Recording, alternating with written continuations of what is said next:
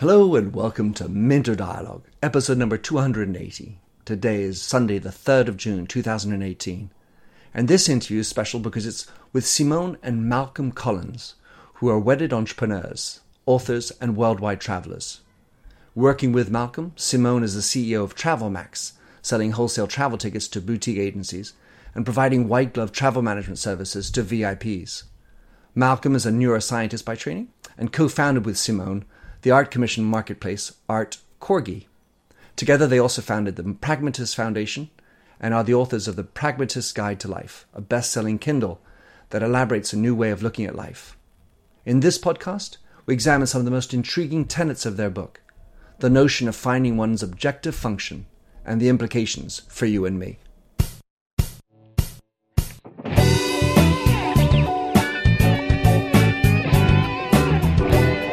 Welcome to the Minter Dialogue podcast, where we discuss branding and all things digital. I am Minter Dial, your host, and you'll find the show notes on my eponymous site, minterdial.com. Enjoy the show. Hello, and welcome to the Minter Dialogue. So, today this one is being recorded with birds and bees and buzzes and all in the garden behind where I live.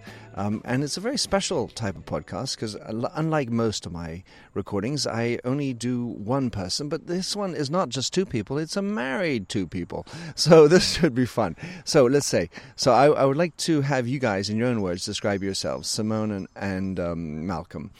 Tell us who you are and what you do. Sure, okay. We are Simone and Malcolm Collins. We call ourselves Malmone. And we are both CEOs of a travel business called TravelMax, former VCs and entrepreneurs, and for Malcolm, a former neuroscientist, uh, that have created something called the Pragmatist Foundation, which has the goal of giving people uh, a tool for being more critical and intentional about the way they live. And uh, the best-selling book that we wrote, uh, and and we dedicate all the profits from to the foundation. Hmm. And, and it's who we are. the name of the book? Oh, The Pragmatist Guide to Life. There you go. Sorry, we forgot. Um. In good old marketing fashion, no worries. So, um, TravelMax. So tell us about this travel because you guys are obviously also based in in two places where you seem to be always trotting around the world. Hmm. Yes, we uh, as of last year, with the money of a group of investors that we convinced to basically give us money to spend two years to find the perfect business to buy and then run purchased TravelMax, which is a series of companies across Peru and the United States, and, and we also Spain. yes, um, that basically helps anything from celebrities to individuals travel inexpensively but really well. Well, it's another shared thing because in my past I, I owned a travel agency and I was on the board. Are you kidding? Yep, and I was on the board at last minute. So got lots of travel stuff, and I love to travel, and I like the topic of pragmatists. So, um, I when I was working at L'Oreal, the little story is that it was typically French management, and, and one of the things that um, I would hear regularly is was c'est très pragmatique, and the idea is very pragmatic.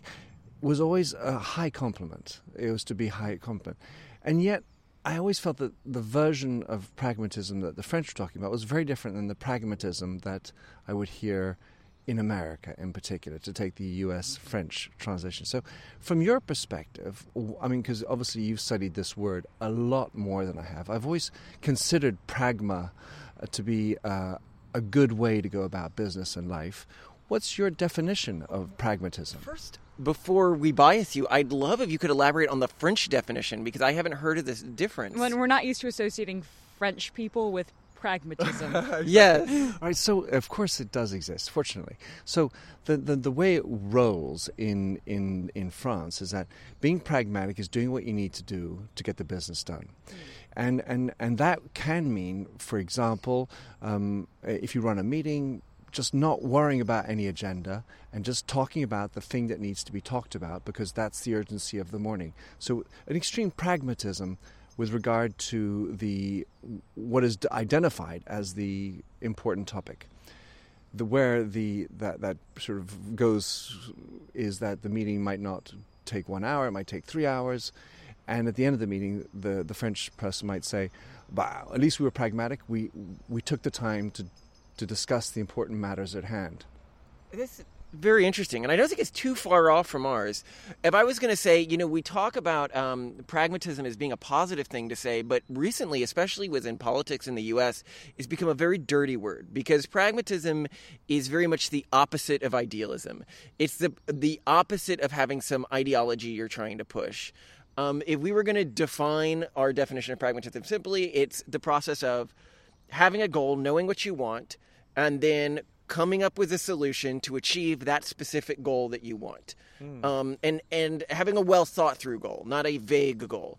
Um, and that's all that we're trying to promote is one helping people determine what they want their goal to be maybe in life you know we move away from the word purpose and we use the word objective function because it allows us to play with it a bit more just what are you trying to maximize in your life um, and then we focus very heavily on how can you make yourself the person most likely to achieve that?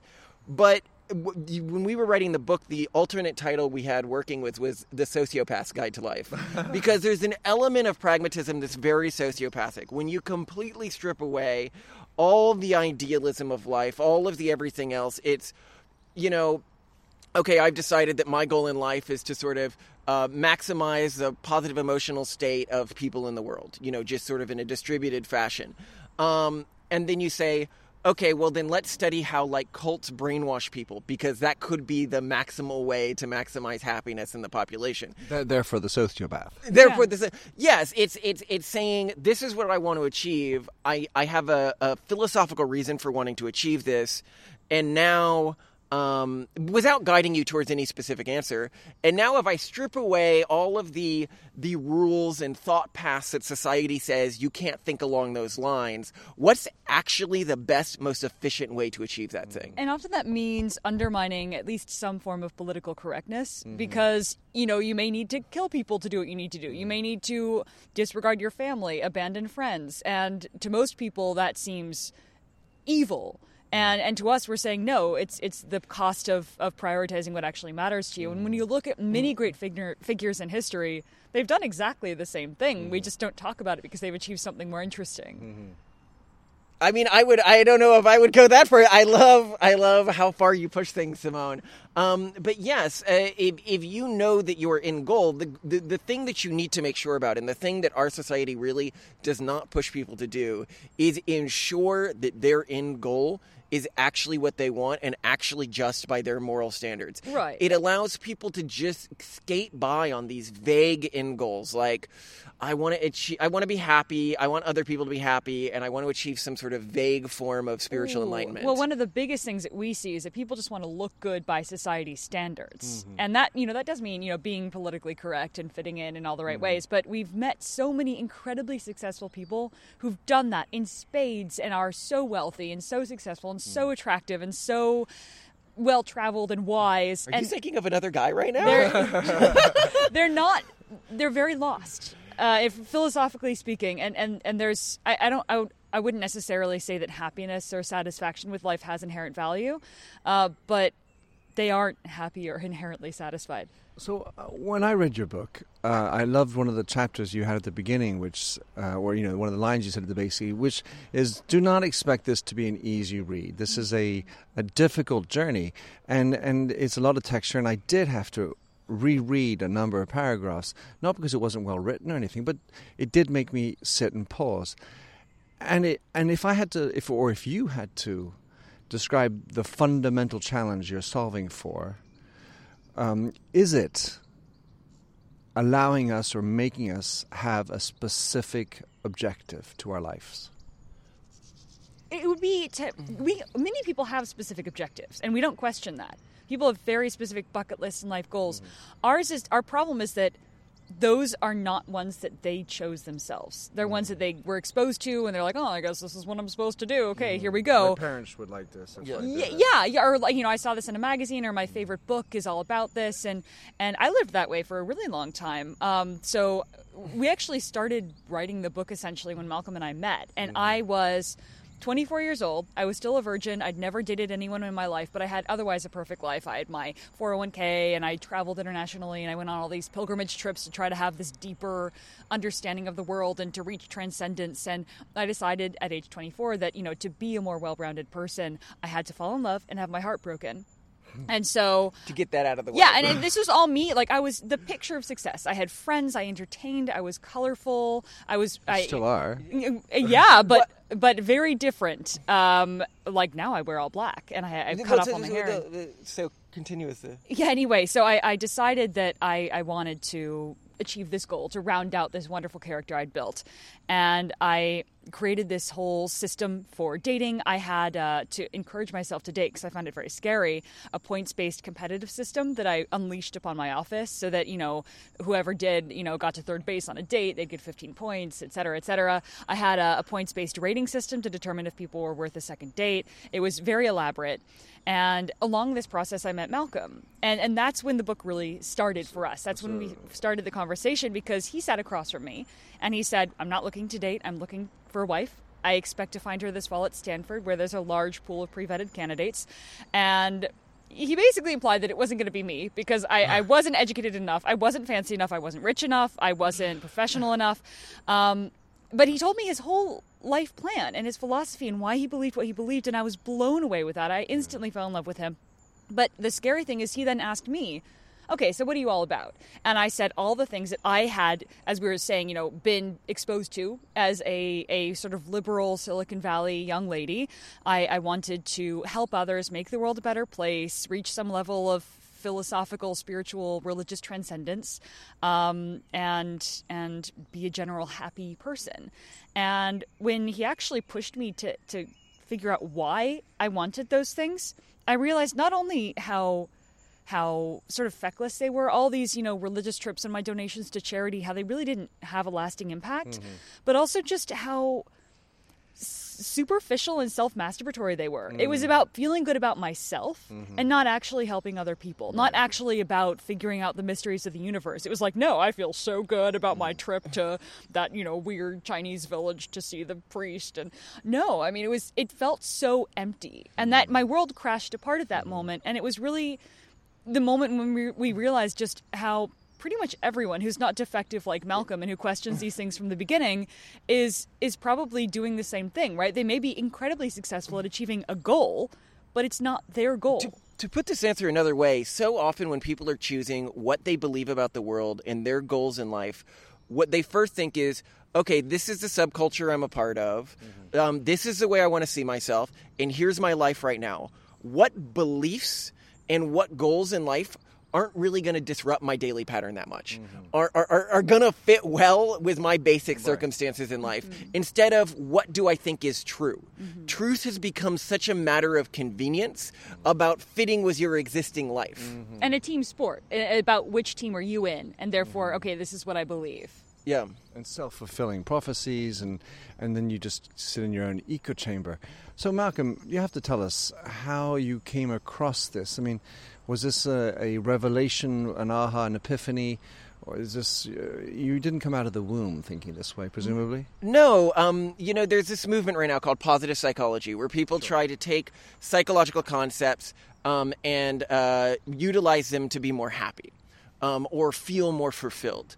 Um, and I found myself coming at positive psychology very early in my life, but from a completely different perspective.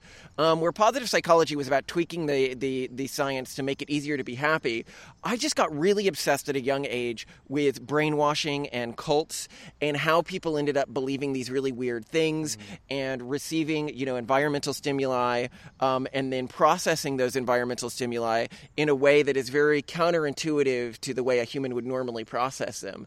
Um, and so I just began researching, researching, researching. Researching. How can you? And you see this in the book. It's it's sort of the question is how can you brainwash yourself into being the person who can best achieve your goals? And once you realize that the the way the human brain works isn't that complicated in this respect and that you really can brainwash yourself to be happy almost all the time if you wanted to do that you really can brainwash yourself to be this this uh, you know avatar of justice um, you realize okay now that those things aren't that hard to achieve like when you first learn to masturbate. Now that masturbating, you know, at first you do it all day for like a day, and then you're like, I don't want my life to be about masturbating all day. That's not like Move my on. thing. Yeah. Yeah. move on. Yeah. Um, once I achieved that, then I really had to think and think. Okay, all of the things that I thought were really beyond my reach were really quite trivial to achieve what is it do I really want? Because once they were easy to achieve, they no longer had much value to me. And I realized the only reason I thought they had this mystical sort of out there value is because I had trouble achieving them.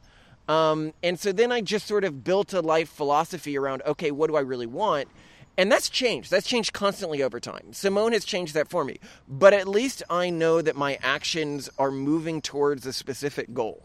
When I, in my non neuroscientific uh, side, I, I listen to this, I, I hear oftentimes people get into habits and ruts and, let's say, scar tissues and experiences that have marked them and create fundamental, often limiting beliefs.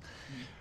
In, in, in, in the brain, what is going on when you create the objective function that suits you and you actually find it? Are, are we talking synapses going crazy all the time because you're online? You know what you're about. What's happening in the brain? I, I think it's actually not so much that this is like a more advanced way of thinking. It's more that when you talk about these scars that form in people's brains, um, sometimes these are actually like literal ongoing trauma. Like if you have trauma over and over and over again over a period of time and you get this sort of feeling of helplessness, it can change the way your brain functions so much it changes the way your brain looks. But then there's other sorts of scars, which are the type of scars most people have that aren't real scars. They're little things that happened to them when they were younger, and society has taught them that it is okay and acceptable to limit the beliefs and ideas you're willing to consider because of these things. It is acceptable to pity yourselves and be okay with achieving less than your actual potential because you quote unquote have an excuse.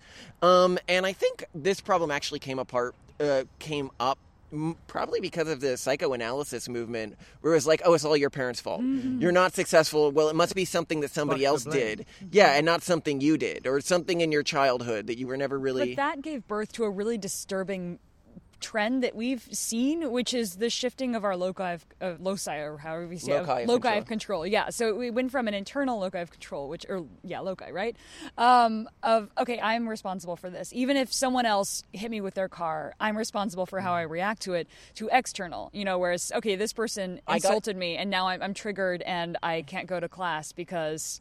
I'm, I'm so emotionally It's- distraught. It's why did you pull that person out of their car and beat them up? Yeah. It's because they hit my car. That's why I did it. Yeah. Instead of no, because I have an some- anger problem. I have an anger problem that I can fix through these specific steps and Yeah. take responsibility for. yeah. Well, it's very interesting looking at you both, and, and you know, as, as we've come to know each other a little bit, i you have this sense of of uh, total forthrightness, and and probably also um, you you hold yourselves accountable. I think it seems at some level is that not fatiguing? Because I think uh, most people are not wired this way.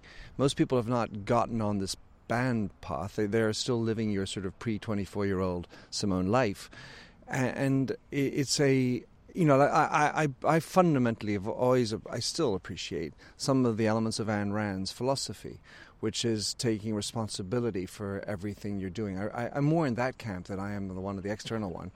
But at the same level, uh, you know, if you're always on, it's tiring. Oh no, I, I disagree. So pre pre pragmatism Simone, pre twenty four year old Simone, she couldn't eat out. She barely left her apartment because I had crippling OCD And and agoraphobia. and agoraphobia and, and more or less human phobia, which I, I wouldn't say is. I mean, now I've just realized it's an inherent distaste for humans, but that's okay. Um, I've accepted, embraced that. Um, but the it was I lived a life in which I accommodated for my my weaknesses and my my mental defections, and it.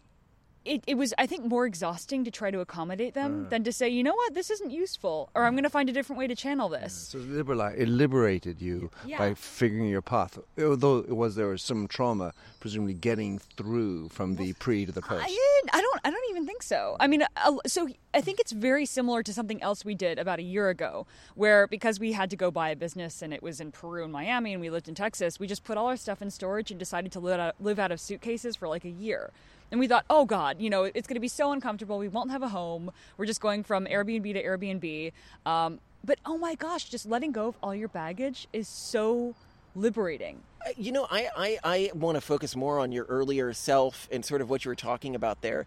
You know, you had your crippling OCD, which you really have. I mean, she still has to measure everything she eats individually and market and everything like that. Yeah. Um, but she, because the the ultra liberal society, especially like San Francisco, which is sort of the mecca of this, fetishizes disability so much and gives people special attention and accommodation for them.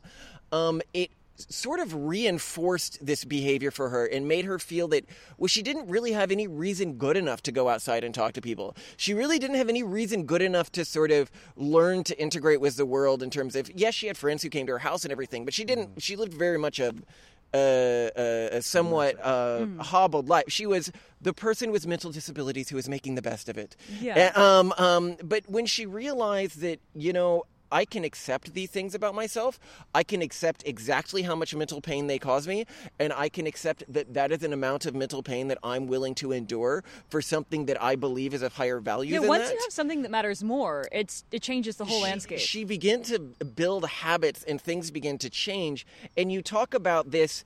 Um, uh, is it really hard to always be, you know, saying, you know, not accepting your flaws? And the thing is, that's not really the way it works. Like with her still measuring her food, she knows that's not optimal. She knows it makes people look at her weird, you know. And I know I have my flaws um, that I could change if I really wanted them through some level of mental pain, through some level of of hurdles I would have to overcome.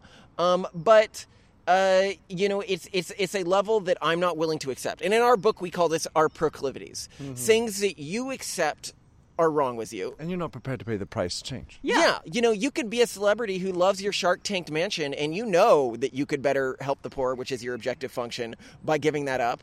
But you're just like, I'm not going to accept a pragmatic lifestyle. I'm not going to accept a uh, an objective function if I don't get this bit of sugar with that pill. All right. So what happens if the world, seven billion people read your book and come online? What what what what uh, does the Pragmatist Foundation uh, wish if that were to happen? Or what, what what world are we living in? The biggest change that needs to happen in the world right now is truth needs to stop being a team sport. That is going to continue to ossify in our society. It's become more and more of a problem recently. Um, and without pragmatism, there really isn't a solution to that. In the past, there were solutions. The solution was is an assumption that everyone saw the world in the same way. It was everyone, at least within a specific society, is this type of Christian, um, and that means they have this value set. And so when I'm arguing for, you know, this social program, I know what value set I'm engaging people on. And that's not the society we live in anymore. Now people have a wide variety of value sets, a wide variety of standards of evidence. You know, that's what level of evidence and what kind of evidence you trust. And we need to change the way we think about these things so as a society we can adapt to this fact of the modern world. And what we try and do is have people, you know, at the beginning of an argument say, okay, if you believe this, like if this is the thing you're trying to maximize with your life that you believe the government should be trying to maximize, and if these are your standards of evidence, okay, I understand that. Now I can argue with you in a meaningful way. Where instead, what's happening in society is um, somebody will argue a point, and somebody's like, okay, that point's different than mine, so they're a bad guy.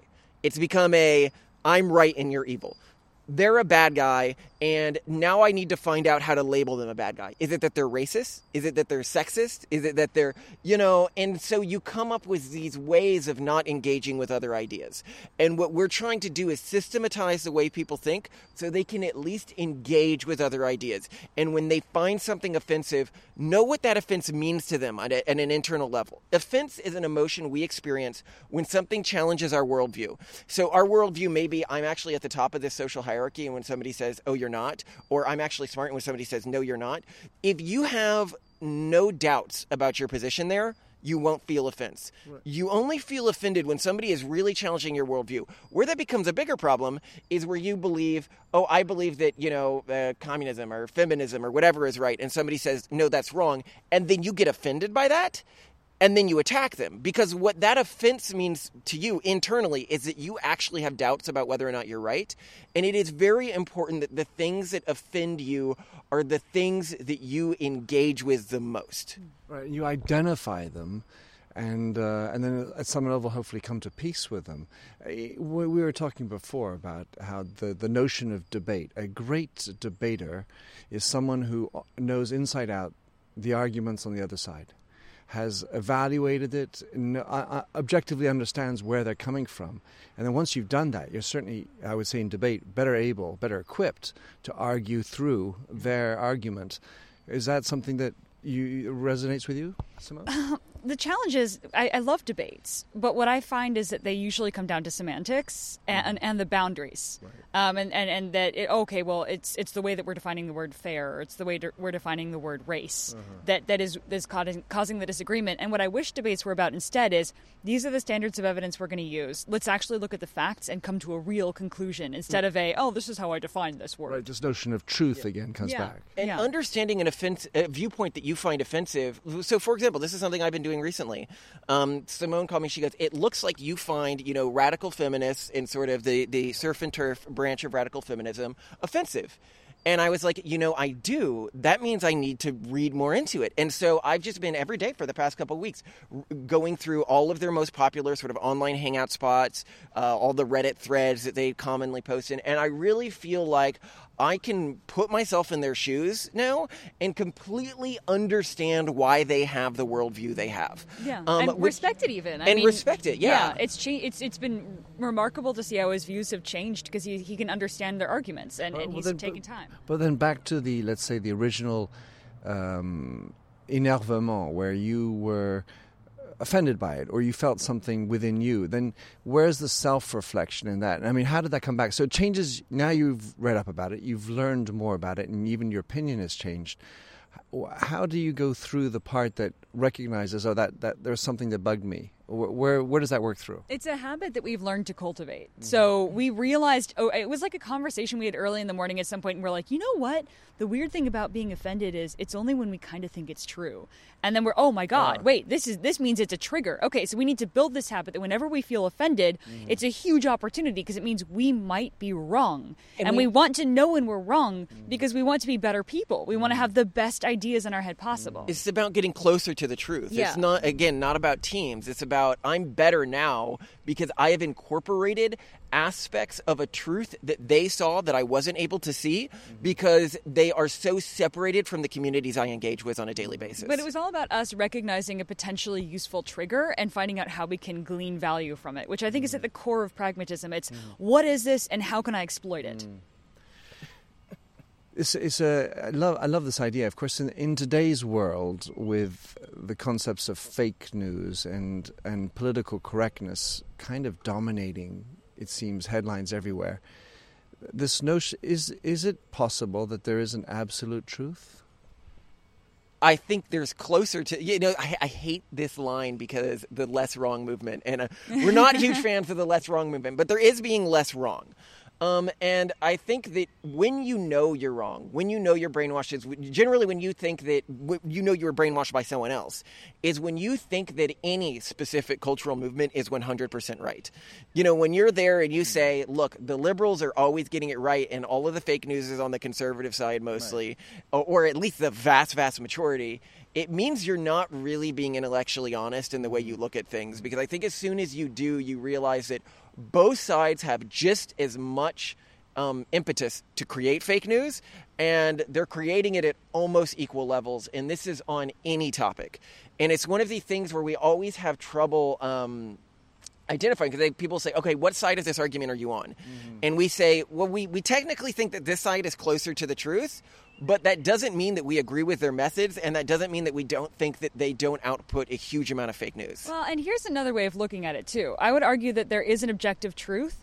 But there are like multiple dimensions of it, right? Because hmm. it depends on your standard of evidence. If your standard mm, of evidence yeah. is the Bible, uh, or really the Word of God, then a lot of your pursuit of truth should be okay well how has you know the word of god been corrupted through the translations of humans and different mm-hmm. versions of the bible and how can i get at the real truth through archaeology and anthropology mm-hmm. and different editions of the bible and translations mm-hmm. um, or if it's science other forms of evidence yeah exactly mm-hmm. like you have to decide your standard of evidence so your flavor of reality your reality of truth mm-hmm. and then you have to figure out how in this reality by this rule set am i going to get closest to the truth be it the, the scientific consensus or or or what we can get through the scientific method, or what we can get through personal experience, which means, okay, I'll have to experience more personally. I'll have to go out and go to a haunted house to determine if I think ghosts are real and sleep there all night and, you know, mm-hmm. get there. But whatever it is, you have to first know what is the rule book by which you're playing, and then how can I play by that rule book to get closer to that kernel of truth that lies at its center. I couldn't agree with what she said more, and I love the way Love you that. articulate it. Yeah, it's about we don't care what flavor of truth you have. We don't care what worldview you have. You know, you choose your guidebook, and then you find out what's true by following the rules you set for yourself in that guidebook. So much of what's happening in society today is people decide what they want to be true and then build their guidebook based on that. And that's what the Pragmatism Foundation is trying to change. So as we wind down, the the thought that I have uh, when you talk about these standards of evidence is that that seems like a bias. Let's say the Bible. And introducing biases is is it only just about recognizing your bias? Because as soon as we're subjective, then how can you get an objective truth? So the standards of evidence we use to judge reality, we sort of investigate them further in the book, and we think that people really misunderstand them and misunderstand their implications often. So somebody thinks to be so okay let's say somebody who's a very science-minded person right? So first the question You, for example. right first the question is is it expert consensus that you agree with? You know experts within that scientific field that you use as your primary standard of evidence? Or is it individual well conducted studies that you view as your standard of evidence?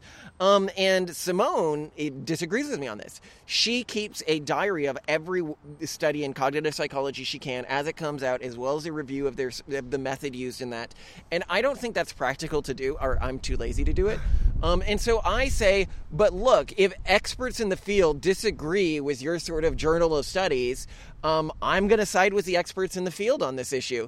Um, and the, so with science, it's even more nuanced. But then it gets even more nuanced than that when you look at anyone who is really advanced science by like a huge leap. They can't have either of those standards of evidence. It- you know, the, the archetypal example of this would be Charles Darwin. You know, he's on his journey on the Beagle in the Galapagos, and he sees something, he observes something, the most non scientific thing ever, that completely invalidates the entire expert opinion of the scientific community and every experiment ever done, and he changes his worldview based on an anecdote that he personally observed and then decides to investigate that forward and continues to believe that for years in the face of mainstream opinion. And so the question is if you want to be a great scientist or if you're a scientific thinker, what really is the best standard of evidence for you? It's not as clear cut as we make it out to be as a society, and it's not a much, again, a team sport as we make it out to be.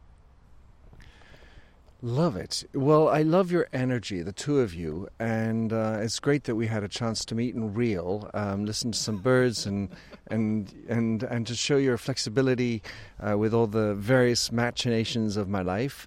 Um, I want to close by asking you, what would you like people to do out of this podcast as they're listening, and of course, how can they get your book and and anything else? You got to go to Amazon, search the Pragmatist Guide to Life. We sell it for the lowest price possible because, again, it all goes to charity anyway. So it's like 99 cents for the ebook. Get it. We uh, would love you to leave a positive review. That's very important. and and and and no, no negative reviews. We don't need to hear those opinions. Right. Um, and then uh, uh, uh, find something that offends you in your everyday life and really, really investigate that thing from the perspective of the community that's offensive to you. Research it as if you were one of them, not as if you were somebody trying to find out why it's wrong. And within a few weeks, you may be closer to truth than you are today, and that's a great feeling. I totally agree. All right. So, how can? What's the best way to get in touch with you? Should I want to know more? Email Malcolm, M A L C O L M, at pragmatist.guide. Or you can just email CEO at travelmax.com if you want to buy plane tickets for us or want to use us for your company. So you always got to be plugging that. Of course. Absolutely beautiful. Thanks a lot, you guys. Thank you. This has been so fun. Thanks for having listened to this recording of the Minter Dialogue Show. You'll find the show notes and other blog posts on minterdial.com. If you enjoyed the show, please like the handy Facebook button, or better yet, head over to iTunes to give a rating and review. But first, relax to Josh Sachs's Finger Paint. Oh, fill me with all your colors, any different way to rid me of the gray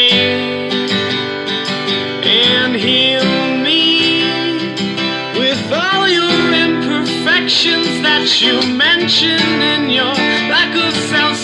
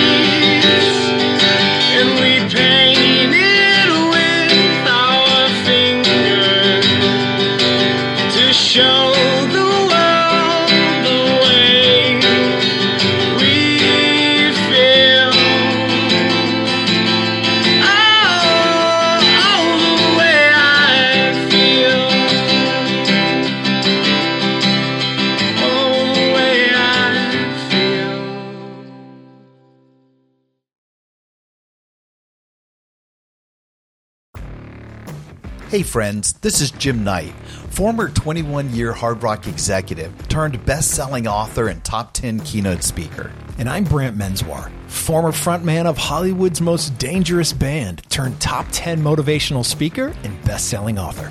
We host the how to podcast Thoughts That Rock, where we talk to rock stars, athletes, CEOs, astronauts, and even next door neighbors who share their expertise and opinions.